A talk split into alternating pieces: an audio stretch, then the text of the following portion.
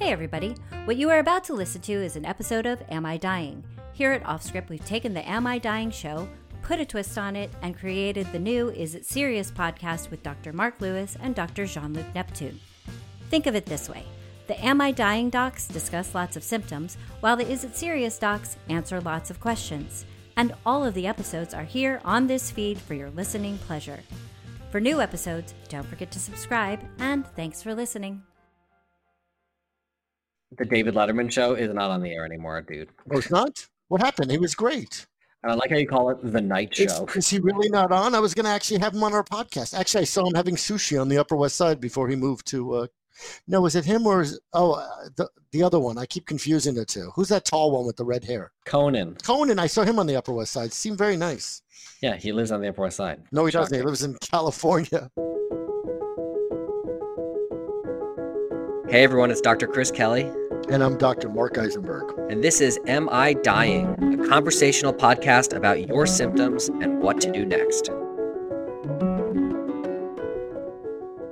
Hey everyone, today we are going to be talking about a little secret that we'd like to share with you, and that is the medications that you should actually have in your home at all times. Yes, we all have our medicine cabinets full, but are they filled with the things that they should be filled with?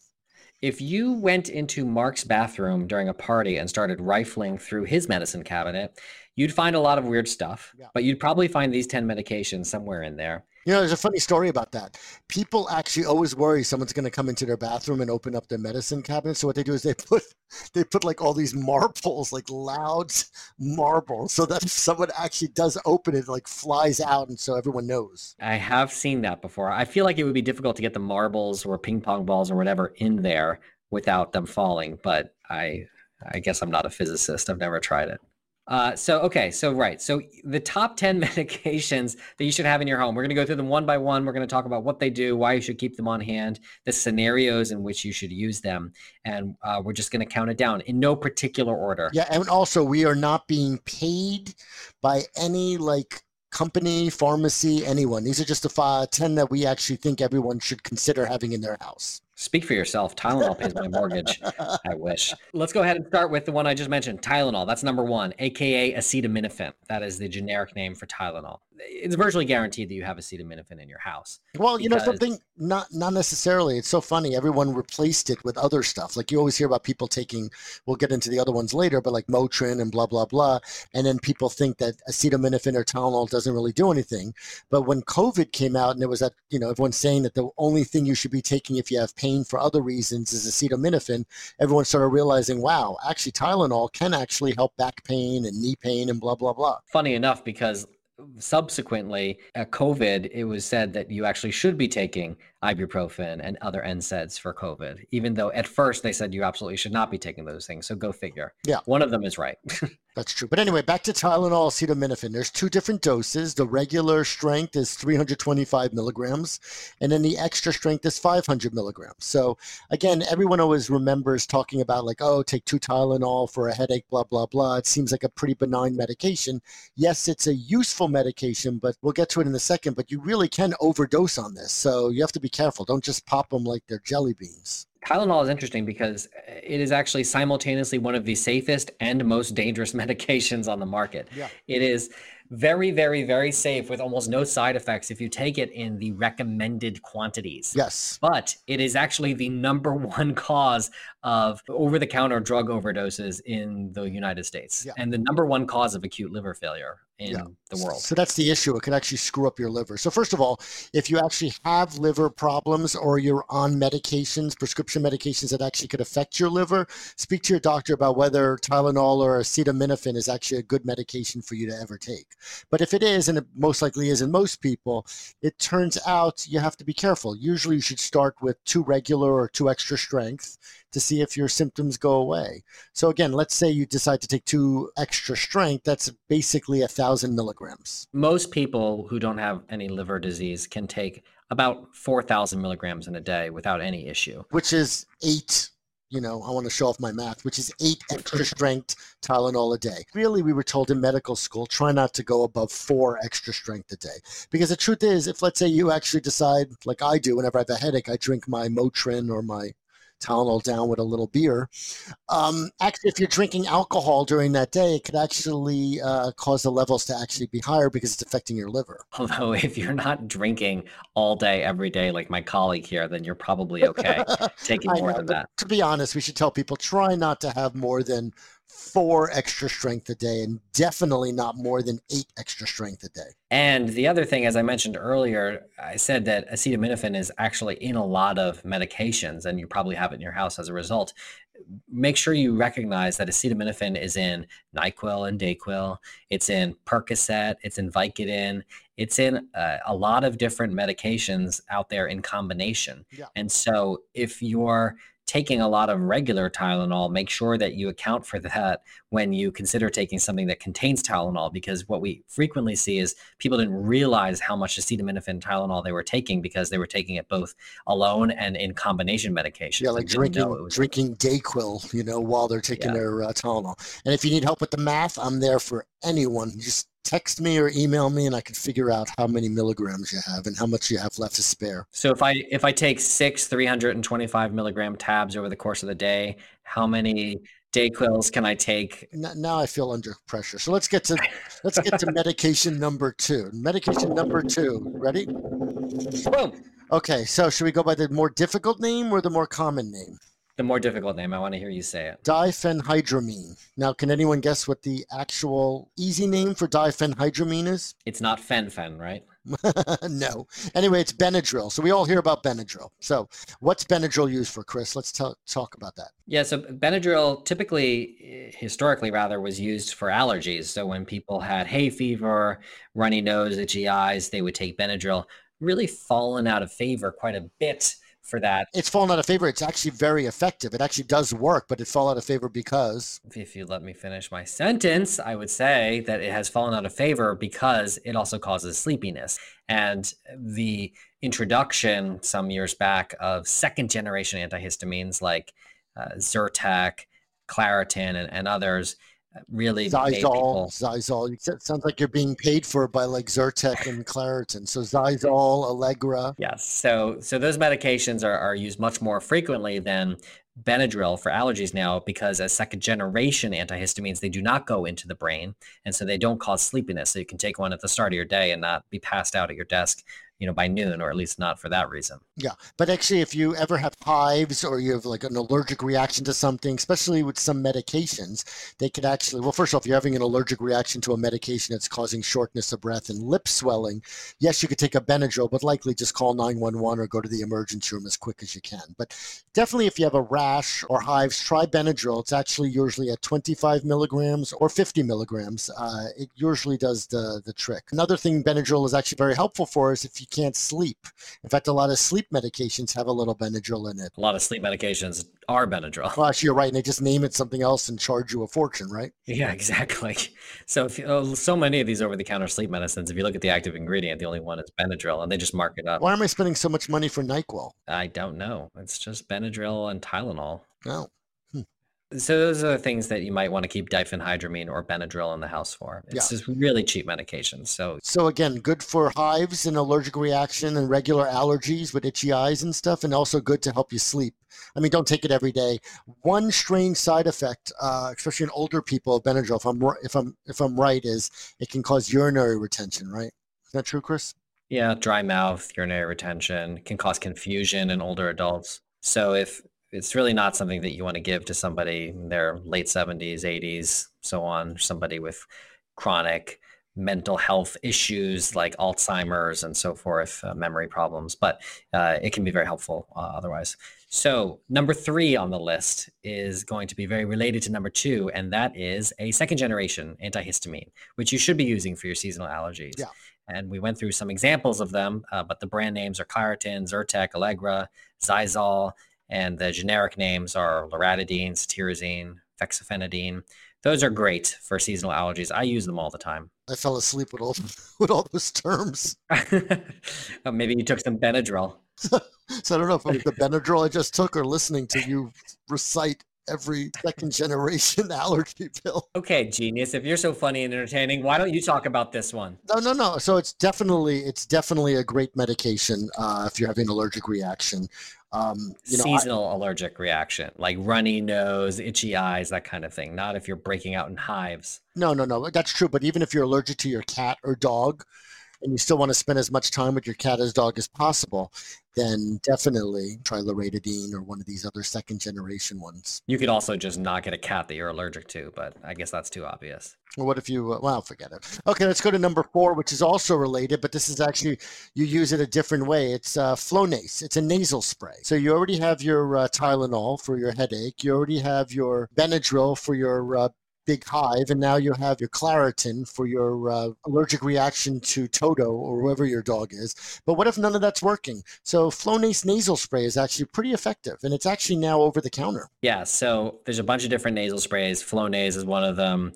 Nasonex is another. Nasacort is another. And these are steroids that you spray into your nose. So if you have allergies that really predominantly manifest as runny nose or stuffy nose, or maybe even like sinus discomfort, Flonase and its similar medications are really effective. They basically spray your insides with steroids and reduce swelling and inflammation and reduce mucus production. And they can be really great. Honestly, these are often a much better solution for people with seasonal allergies if the main symptom that they have, again, is a runny nose. If you have itchy eyes or cough, it's not going to be quite as effective, although the cough should actually improve too. Yeah, because it's the postnasal drip that's causing the pulse. So do people know you basically just put the Flonase in each nostril and spray once or twice? So 1 or 2 sprays in each nostril, and you could probably do it twice a day. Yes, so that's... One other thing, if you have a cold or a regular, like even during when you're having a cold symptoms, actually, this is also a great thing to pick up. Nasal spray, because a lot of times it's the symptoms of a cold that are driving us all crazy, the runny nose and stuff. So this can actually help with that too. Oddly enough, my wife says that it helps with my snoring. I don't know if that's true, and I find it hard to believe, but I think that if you have low grade sort of nasal stuffiness and swelling from allergies, that probably will contribute to snoring. And so if you treat that, it'll get better. When is your sleep apnea test? Yeah, it's going to be a little while. It's hard to find a free night where I can pop over there. Well, no, they did them at home, though, didn't they? Yeah, they did. That's true. So should we get to number 5? My problem went away with the Flonase, so I don't even need it. Well, so you think. So let's go to... Doesn't your wife sleep in the other bedroom? How would you know? Thankfully, that's no longer true. Now that my snoring is better, she's come back to the...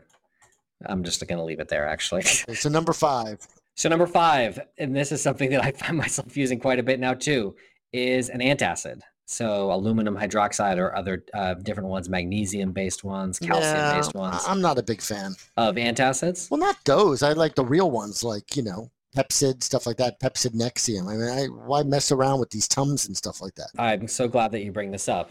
So if you just have acid reflux symptoms every now and then, like after eating a certain food or maybe after a large meal, then you can just pop some Tums. There's other medications you have to take every day.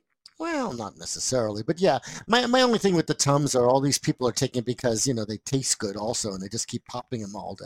Is that a thing? Are people abusing Tums because of flavor? Some of them have calcium in it too, and so you can actually go into like some weird calcium overdose. Yeah, I mean, if you're taking Tums multiple times a day, every single day, It's time to rethink your strategy. But I think it's definitely something good to have in the home. And if you're just not feeling so well, maybe a little nauseated after eating a big meal, or you feel that bitter taste in your throat when you lie down, it can really help a lot. And it works right away. So why don't we have 5? 5 could be shared between, since they're all similar. You could either do these Tums type stuff, or you could actually go get Pepcid. Zantac used to be popular, but you know, there's have some problems in the last year, so that's pretty hard to get anyway. But Pepcid, AC, right? I mean, that's also, that could work just as well. I think it should share a number. Right. Okay. So it's a tie score for 5. Okay. So we're going to take a break. Mark is going to go check his medicine cabinet. Again, we're only going to feature the PG things that you find in there, but he's going to take a look and see what other medications he's got hiding, and we'll review the rest of our list. So stick with us. We will be right back.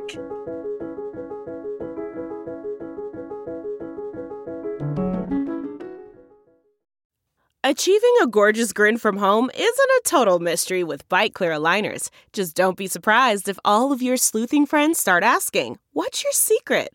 Begin by ordering your at-home impression kit today for only $14.95. BiteClear aligners are doctor-directed and delivered to your door. Treatment costs thousands less than braces. Plus, they offer flexible financing, accept eligible insurance, and you can pay with your HSA FSA. Get 80% off your impression kit when you use code WONDERY at Byte.com. That's BYTE.com. Start your confidence journey today with Byte.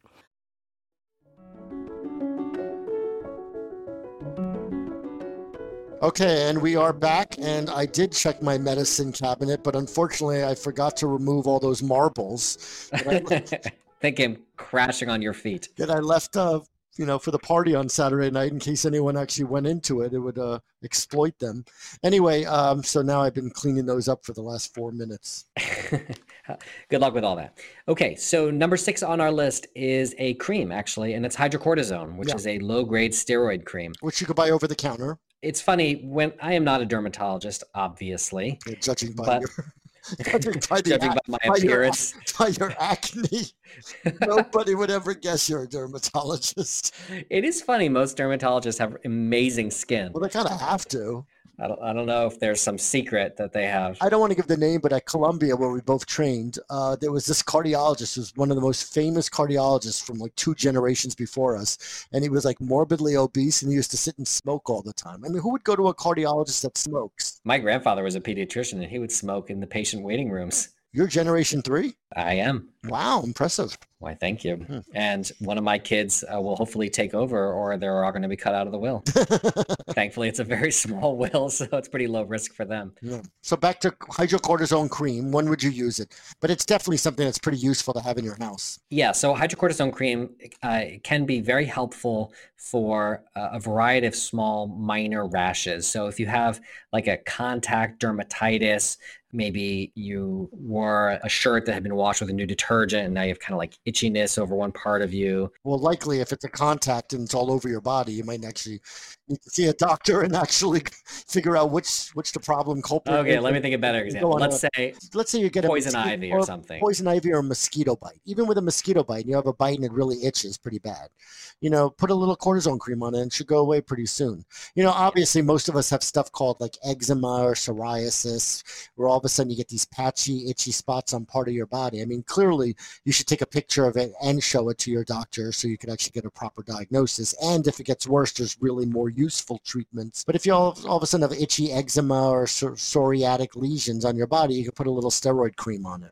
Yeah, great advice, Mark, for the general population. If you just have a psoriatic lesion and put a little hydrocortisone on, I'm sure people are going to know exactly what you're talking about.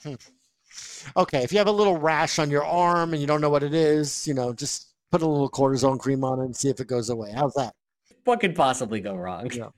It's probably good to mention some of the things that can go wrong. If it's infected, if you have a rash that's infected, so there's pus coming out of it, or it's in a high friction area and it's a little sore and raw and irritated. You should go to a doctor or a local walk-in clinic and have them really look at it to see if you need something a little more useful for that. Yeah, you don't want to put a steroid cream on an infected rash. That's going to make things worse. No. But number 7 is also an ointment, right? So we got to 6, but number 7 is an ointment too, which could actually be used. Should you tell our guests what number 7 is? Just antibiotic cream or ointment or whatever. Bacitracin, polymyxin.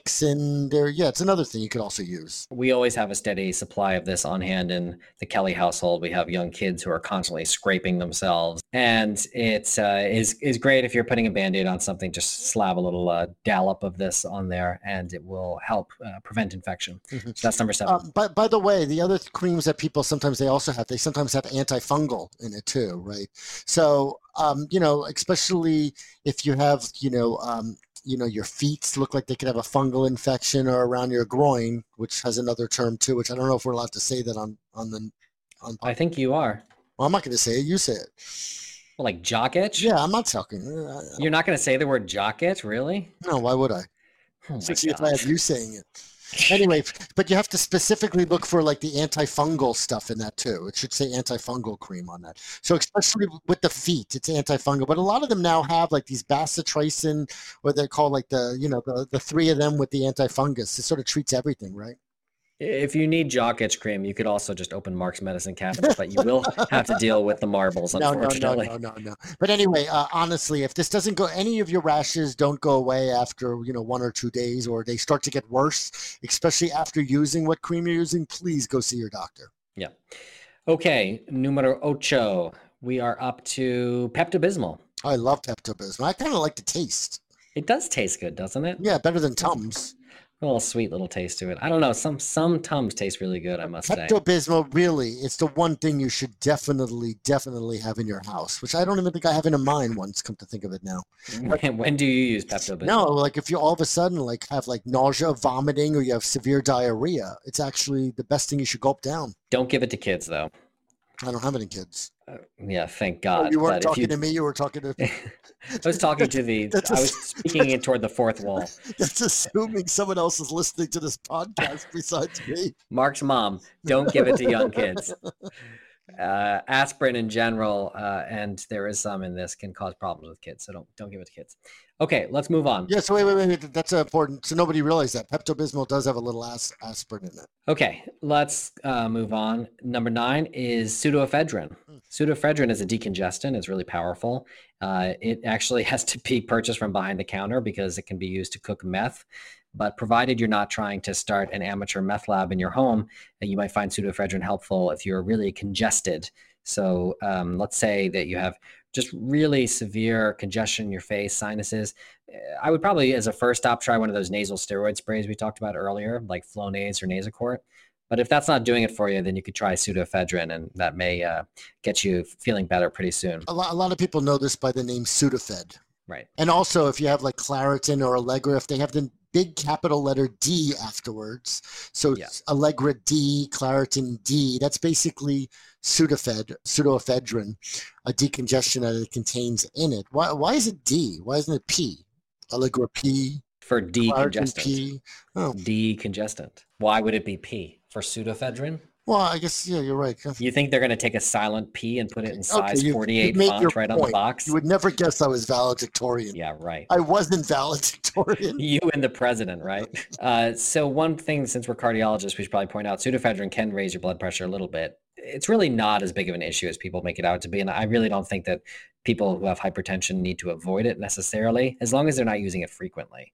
Yeah. But if you just want to use it every now and then, as long as your blood pressure is not totally wildly out of control, it should be okay. But another symptom as cardiologists that this pseudoephedrine or anything with a big letter D afterwards has in it is it can cause palpitations.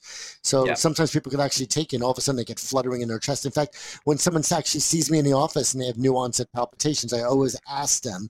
And the thing is, when you ask people what medications do you take, everyone always forgets to mention one of these 10 medications we're talking about because nobody really sees these as medications, but they are medications, even if you don't take it on a regular basis. Anything that goes in your mouth that isn't food is a medication. Okay, number 10. I always have this with me. Always. Morning after pill? Ibuprofen, also known as Motrin, also known as Advil. Actually, it's a great pain reliever, but it does have some side effects too and some potential problems. But Advil is definitely with, if Tylenol is not doing it for you, then Advil is great medication for, or Motrin for back pain, headaches, arm pain, a lot of pain. Yeah, really great for headaches, joint pains, and so forth. Can be used actually for inflammatory autoimmune diseases too. But we would recommend, if it's for pain, that you try Tylenol first. Yes. Because as cardiologists, we always give a little side eye to NSAIDs like ibuprofen because they can cause worsening high blood pressure or some problems with the heart, problems with the kidneys. I mean, if you're just taking it on a, once every few months basis, it's going to be fine. But if you're using them regularly, it's probably better to use acetaminophen or Tylenol rather than ibuprofen. So all the ibuprofens, one of the, what it's called an NSAID, N-S-A-I-D. It's non-steroidal anti-inflammatory drugs. And, Aleve is one of them, naproxen, Advil, Motrin. So they're all of the same family. They can cause stomach upset. So they can actually, if you have pre-ulcers or gastritis or reflux, they can actually make it much worse. Clearly, these should not be used in anyone who has any type of bleeding problem. They shouldn't be used in anyone who's on any type of blood thinner. Like if you're on like Eliquis or Xarelto or Pradaxa or Coumadin, warfarin. And if you have kidney problems, you should at least speak to your doctor about whether you should be able to take any of this at all.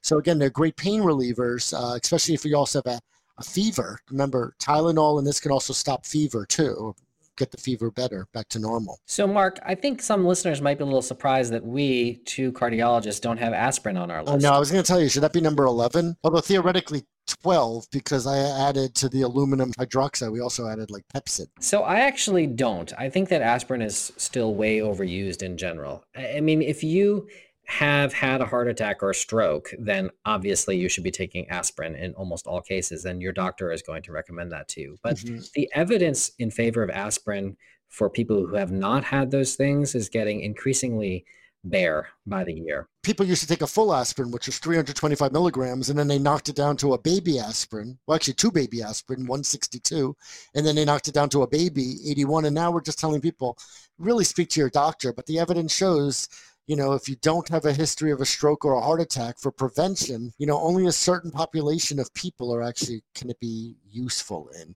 When we mean useful, it's not that it's not useful in the others, but the risks of bleeding or other problems outweigh the usefulness of it. And then, you know, people always say, well, you should have aspirin at home just in case you ever have a heart attack. You can start chewing it right away. And that's potentially true, except there's two issues with that. Number one, there's no evidence that taking it at the onset of symptoms versus 10 minutes later when the ambulance arrives leads to materially different outcomes. And number two, there's a lot of things that can cause chest pain besides a heart attack. And sometimes chewing aspirin is not the best idea. No, and actually if you're having aortic dissection, which is when the large artery outside your heart dissects, you know, you can make the situation worse. So I think we've probably scared the heck out of people. You know, when I did the cardiology boards, the first question was, what is the real name for aspirin? Do you even know it? Acetylsalicylic acid. Yeah. I just didn't know if you still remembered. And it was strange that I got that question right. But now you're going to get a letter from the American College of Cardiology for giving away boards questions. Well, I already got a letter for not paying my dues. But anyway, the truth is nobody ever says, do you have a acetylsalicylic acid? Right. Well, Mark, I don't know about you, but I have learned a lot during these past, I think this was a 3-hour podcast we did today.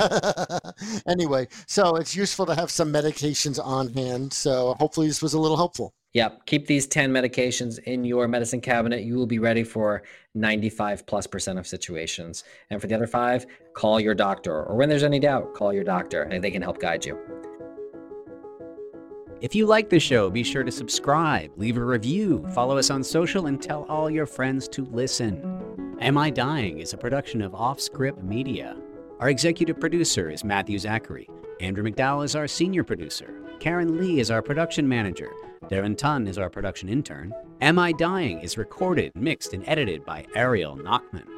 For advertising and media inquiries, email media@offscript.com. Hit us up at contact@offscript.com to share comments and feedback. For more information, visit offscript.com.